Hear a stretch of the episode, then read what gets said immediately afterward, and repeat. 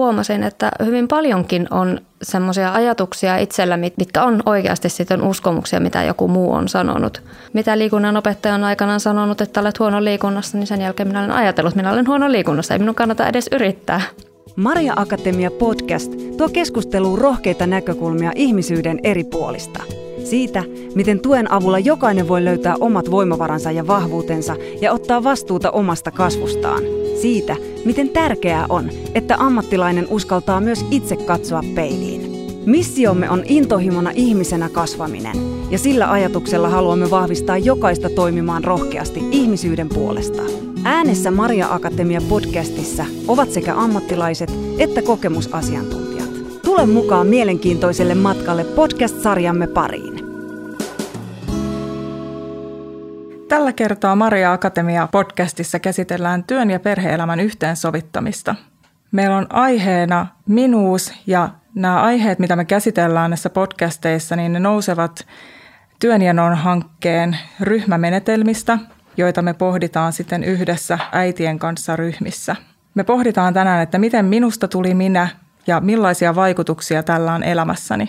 Podcastia juonnamme me, työnjanon hankkeen projektityöntekijät Iiris Nurmo ja Sinis Vanberg, ja kanssamme tänään on keskustelemassa Suvi Heikkinen kokemusasiantuntijana. Tervetuloa kuuntelemaan.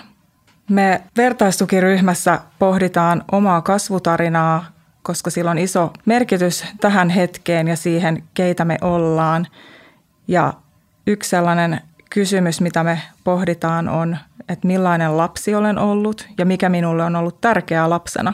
Ja se oma kasvutarinan merkitys on tosiaan iso, ja se on hyvä pysähtyä miettimään sen vaikutusta omaan itseen. Ja me lähdetään aina pohtimaan ryhmän alussa sitä, että mitä minulle kuuluu, miten voin, mitkä ovat tämän hetken voimavarat ja mitkä ovat haasteet. Ja usein me voidaan sieltä omasta kasvutarinasta sitten tuoda niitä ajatuksia tähän hetkeen, eli pohtia tosiaan, millainen lapsi olin. Millaisia ajatuksia, Suvi, sulla nousi silloin ryhmässä tämmöisestä, kun lähdettiin pohtimaan, että millainen lapsi olen ollut ja mikä on ollut sulle tärkeää lapsena, niin miltä se tuntui? No, se oli aika syväluotaavaa, kun tässä uudestaankin on joutunut pohtimaan sitä, että minkälainen lapsi olen ollut, ja herättänyt paljon ajatuksia siitä, että miten paljon ne omat lapsuuden kokemukset ja omat toimintamallit sieltä ja luonteenpiirteet tulee ihan lapsuudesta asti ja siitä, miten ne on siellä aikanaan kohdattu. Mä olin semmoinen hirmu hiljainen ja ujo lapsi ja semmoinen pohdiskelija, niin kyllä minä olen edelleenkin sitä suurimman osan aikaa. Mikä sulle oli tärkeää lapsena? Mulle oli tosi tärkeää mun perhe, erityisesti mun sisko, mutta sitten tämmöistä aineettomista asioista, niin mulla oli hirmu tärkeää, että mä sain tietää totuuden ja kaiken faktatiedon kaiken takaa. Ne oli mulle semmoiset tärkeimmät asiat lapsena. Ja yksi tärkeä asia, mitä, mitä paljon pohditaan myös ryhmässä, on se, että millaisia arvoja minulla on. Mistä arvot tulevat ja mistä ne, onko ne tulleet sieltä lapsuuden perheestä, ystäviltä, yhteiskunnalta esimerkiksi lapsuudessa, koulusta, ympäröivästä kulttuurista. Että mistä ne nousee ja mitkä on sitten aidosti niitä omia arvoja. Miltä susta tuntui pohtia näitä omia arvoja? Omien arvojen pohtiminen on mulle aina ollut tosi vaikeaa. Mun on vaikea tunnistaa niitä ja ehkä nimetäkin. Tota, koen, että aika paljon mun arvot on myös muuttunut elämän aikana. Hirmu paljon mun arvoista tuli lapsuus, nuoruus aikana ihan vanhemmilta, mutta totta kai ihminen kasvaa toivottavasti elämänsä aikana, niin ne on muuttunut jonkun verran sitten ja tullut enemmän, enemmän ehkä ympäröivästä kulttuurista, tai sitten on saanut poimia niitä haluamallani tavalla sitten matkan varrelta. Ja ystäviltä ja muista harrastuspiireistä on sitten tullut kanssa. Koetko sä, että äitiys on muuttanut sun arvoja? Koen. Kyllä se on semmoinen muutos kumminkin elämässä, että kyllä siinä arvot menee aika erilaiseen järjestykseen, itsellä ainakin. Myös erilaisilla uskomuksilla on vaikutusta meidän elämään ja tapaan toimia. Ja voi pohtia esimerkiksi, millaisia uskomuksia minulla on itsestäni tai esimerkiksi omasta äitiydestä. Ja usein me kannetaan mukanamme uskomuksia, jotka voi tulla sieltä lapsuudesta asti, että joku on ehkä sanonut meille, että no sä oot vaikka huono matematiikassa ja sitten me uskotaan se ja pidetään sitä totena läpi elämän.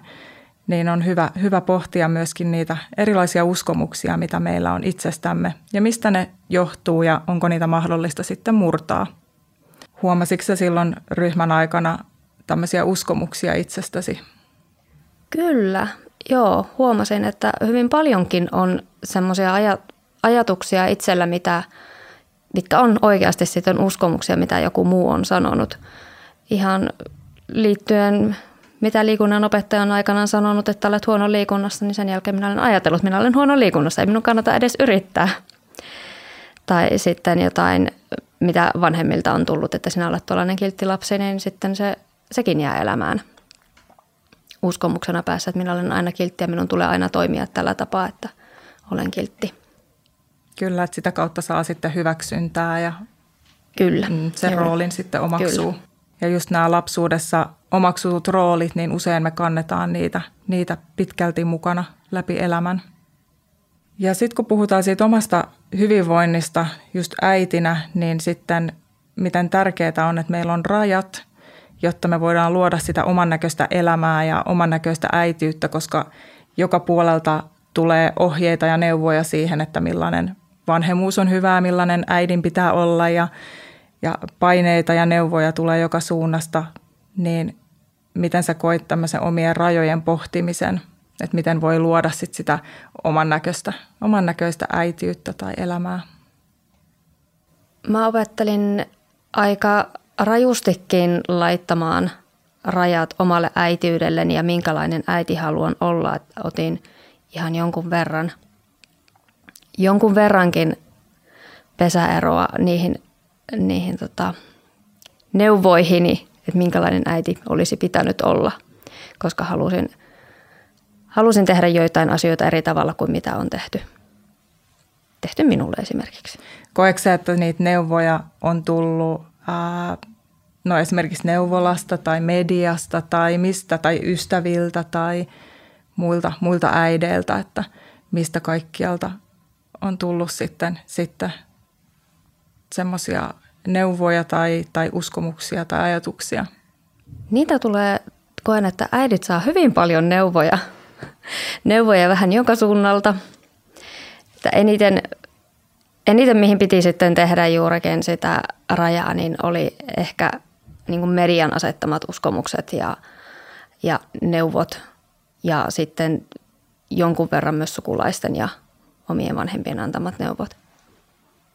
Ehkä sitten oma ystäväpiiri on rajautunut semmoiseksi, että sieltä sitten herkemmin lähti kuuntelemaan sitä neuvoja. Ja me ryhmän alussa pohditaan nyt sitä omaa jaksamista ja hyvinvointia, niin miltä susta tuntui silloin pysähtyä sen oman itsen äärelle, että miten, miten sä voit ja mitkä on sun voimavarat ja haasteet ja mihin sä toivoit tukea sitten siinä ryhmäprosessissa?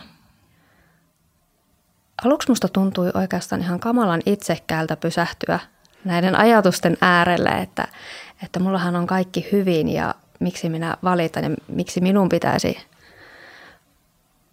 mi, miksi minua pitäisi kuunnella, miksi minun pitäisi kuunnella itseäni.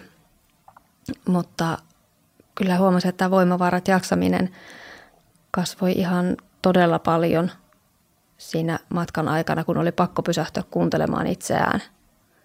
Ja katsomaan sitä, mitä itselleen ja ympärilleen tekee. Koetko, että sä teit myös niin kuin rajoja siinä ihan arjen rakenteissa tai arjen organisoimisessa tai tämmöisessä, että, että, että sä saisit esimerkiksi aikaa itsellesi tai pyytäisit apua jostakin tai jotain tämmöistä? Avun pyytäminen on mulle edelleenkin vaikeaa, eli ihan, se, ihan semmoiseen en... En päässyt, mutta arjen organisoimisessa joo kyllä muuten, että sain sitä omaa aikaa itselleni järjestettyä. Joo, mielenkiintoista kuulla sun matkasta. Tota, millaista vanhemmuutta sä oot itse saanut, jos mietitään vaikka ensin isän puolelta tai isoisänkin, jos mennään vähän sukupolviin? Mä oon ollut aika etäisissä väleissä kaikkiin isovanhempiin, varsinkin niin kuin isoisiin molempiin. Ja samoin oma isäkin jäi vähän etäiseksi. Hän oli kyllä mukana kasvatuksessa, mutta ei jotenkin puuttunut meidän tekemisiin niin tarkasti. Eikä, enkä kokenut, että hän olisi sillä tavalla minua kasvattanut. Hän vain oli siinä mukana elämässä. Hmm. Tää, kun puhutaan tästä vanhemmuudesta ja sit muistaa ne omat opetukset, mitä on silloin aikoinaan saanut, niin myös muistuu ne oman kodin niin kuin tunnelmat ja, ja se kasvatus ja opetukset, mitä on saanut. Ja sitten siellä on monenlaisia muistoja. Ja tota, vuosien saatossahan tai vuosikymmenten, puhumattakaan sadoista vuosista, niin kasvatus on aika paljon muuttunut ja ymmärrys myös lapsista tietysti aika paljon. Mitä sä ajattelet, mennään kohta siihen äitisuhteeseen, mutta sitä ennen kysyn vielä, että mitä sä ajattelet näistä, niin jos katsotaan taaksepäin, niin kasvatukseen, lapsen suhtautumisen historiaan, niin miten sä näet, että sieltä mihin muutokseen ollaan tultu? Mikä on muuttunut? Mä koen, että nykyään ollaan enemmän ehkä läsnä ihan lasten kanssa. Että ennen ei ole ollut sillä tavalla aikaa olla lapsen kanssa, varsinkaan jotain leikkiä tai kasvattaminenkin saattoi jäädä ehkä enemmän isosisarusten tehtäväksi. Että mä koen, että nyt on, ollaan enemmän sitä lasta varten siinä. Kyllä. Ja vanhemmuuden ihanteet on varmaan myös on, muuttunut kyllä, paljon. Kyllä on.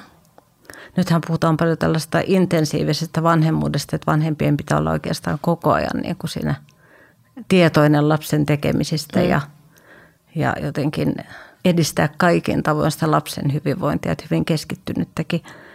Mutta tota, jos palataan nyt siitä tästä hetkestä ehkä vielä sinne niin kuin niihin kuviin ja paineisiin, mitä tulee, mutta sitten sinne lapsuuteen ja siihen äitisuhteeseen. Millaista äitiyttä sä oot saanut omalta äidiltäsi? Mun äiti oli tosi läsnä oleva. Hän teki kotona töitä, joten hän on ollut tosi paljon meidän lasten kanssa. Hän oli tosi, tosi hellä ja semmoinen leikkisä, että keksi, keksi paljon tekemistä meille. Mutta sitten toisaalta koin, että hän painosti enemmän ehkä tekemään asioita niin kuin hän olisi halunnut tehdä itse aikanaan. Eli tuli vähän niin kuin semmoisia, mitäs mä tämän nyt sanoisin. Tavallaan hän toivoi välillä, että kasvatti siihen suuntaan kuin hän olisi itse halunnut kasvaa aikanaan. Ajatteletko, että hän, että hän olisi toteuttanut sinun kautta jotain omia joo, unelmia ja tavoitteita? Kyllä, joo. Välillä tämmöinen on käynyt mielessä. Niinpä.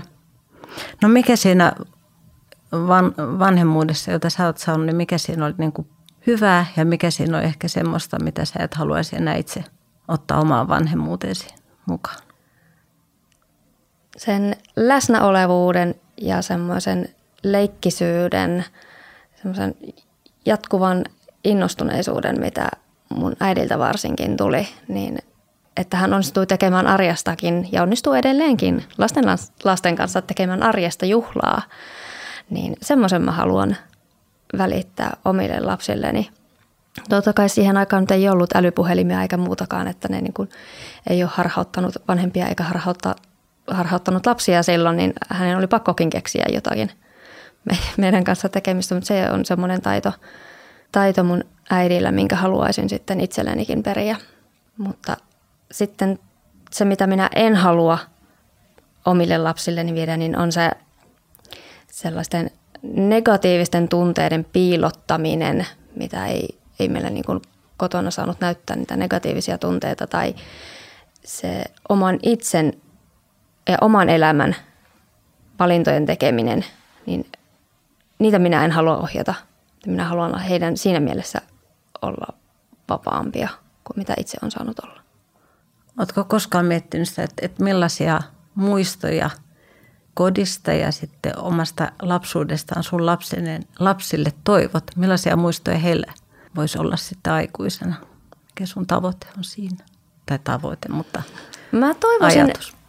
Joo, mä toivoisin, että heille jää semmoisia, no totta kai positiivisia muistoja, mutta mun lapsille ei tule jäämään semmoisia muistoja juurikaan, että oltiin ulkomailla joka syksy, talvi ja kesä, vaan sattuneesta syystä heille jää vähän arkisempia muistoja, mutta niin kuin mulla itsellänikin on yksi parhaista muistosta, että mä syötiin, katsottiin Salattuja eläimiä ja syötiin Dallas-pullia olohuoneen lattialla kerrankin.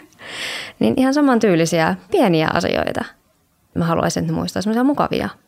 Viime viikonloppuna mä nukuin lasten kanssa sohvalla, koska he olivat sitä toivoneet. Ja toivon, että se on semmoinen asia, mistä he jaksavat muistaa. Tämä välillä saa nukkua vaikka siellä sohvalla. Toi on niin totta. Just yksi, yksi ryhmäläisen äiti, jonka kanssa oli puhelinjutuissa, niin sanoi, että he oli viikonloppuna nukkuneet lattialle leikkineet leiriä. Ja sanoi, että se oli lapsista älyttömän hauskaa, mutta vanhemmilla oli sitten selät kipeänä. Mutta et, et, ja sitten piti syödä myös lattialla tietysti, että ne on niitä pieniä asioita, jotka sitten sit jää niinku muistoon tosi tarkasti. Ja ehkä sellaista, että, että rikotaan jollain tavalla sitä rutiinia, mm. niin sitten se just herättää semmoisen luovuuden ja innostuksen. Joo, kyllä. Just toi, että niin kun, kun on perusarkirutiinit on hyvät, mutta välillä tehdään jotain vähän siitä poikkeavaa. Niin kun se on, se on lapsille iso juttu. Se oli itselle aikanaan iso juttu ja on omillekin lapsille. Kyllähän sen huomaa semmoisestakin, että kun jos käy vaikka jossain huvipuistossa omien lasten kanssa ja kysyy, että no mikä oli parasta, niin parasta saattoi olla, että siellä oli lätäkkö pihalla. Mm-hmm. Hieno homma. Niinpä. Tästä vanhemmuudesta voisi myös jotenkin ajatella, ja nyt kun mä mietin näitä ryhmiä, mitä ollaan siinä kanssa pidetty, niin sitä, että, että mistähän se johtuu, että me arvostellaan itseämme niin kovasti ja mietitään, että teinkö oikein, teinkö väärin, mitä pitäisi tehdä, että, että miksi me ei voida vaan katsoa itseämme niin kuin Niin kuin hyväksyvin silmin, että, että, että, että hyvin menee ja parhaasi teet koko ajan. Se onkin vaikea kysymys. Mä olen pohtinut tuota itsekin. Luulen, että tosi paljon mediassa näkyy nykypäivänä, sosiaalisessa mediassa varsinkin, kaikkia kauniita koteja ja näin minä kasvatan lapseni ja sieltä tulee sitä painetta ja kun ajatellaan sitten, sieltähän näkyy vaan se kaunis ulkokuori, eikä se kaikki työ, mitä siinä takana oikeasti on. Mä luulen, että jos lähtee vertaamaan sellaisen, mikä nyt ei ole kauhean realististakaan, niin sitä rupeaa her- herkästi sitten arvostelemaan omaa tekemistään, että miksi en pysty tähän, kun joku muukin pystyy. Ja pitäisi ajatella siitä, että mitä, miten se vaikuttaa perheeseen ja kodin ilmapiiriin, jos, jos äiti siellä koko ajan niin kuin moittii itseään tai... Ei se ainakaan kauhean positiivisesti vaikuta. Lapsihan malli oppii.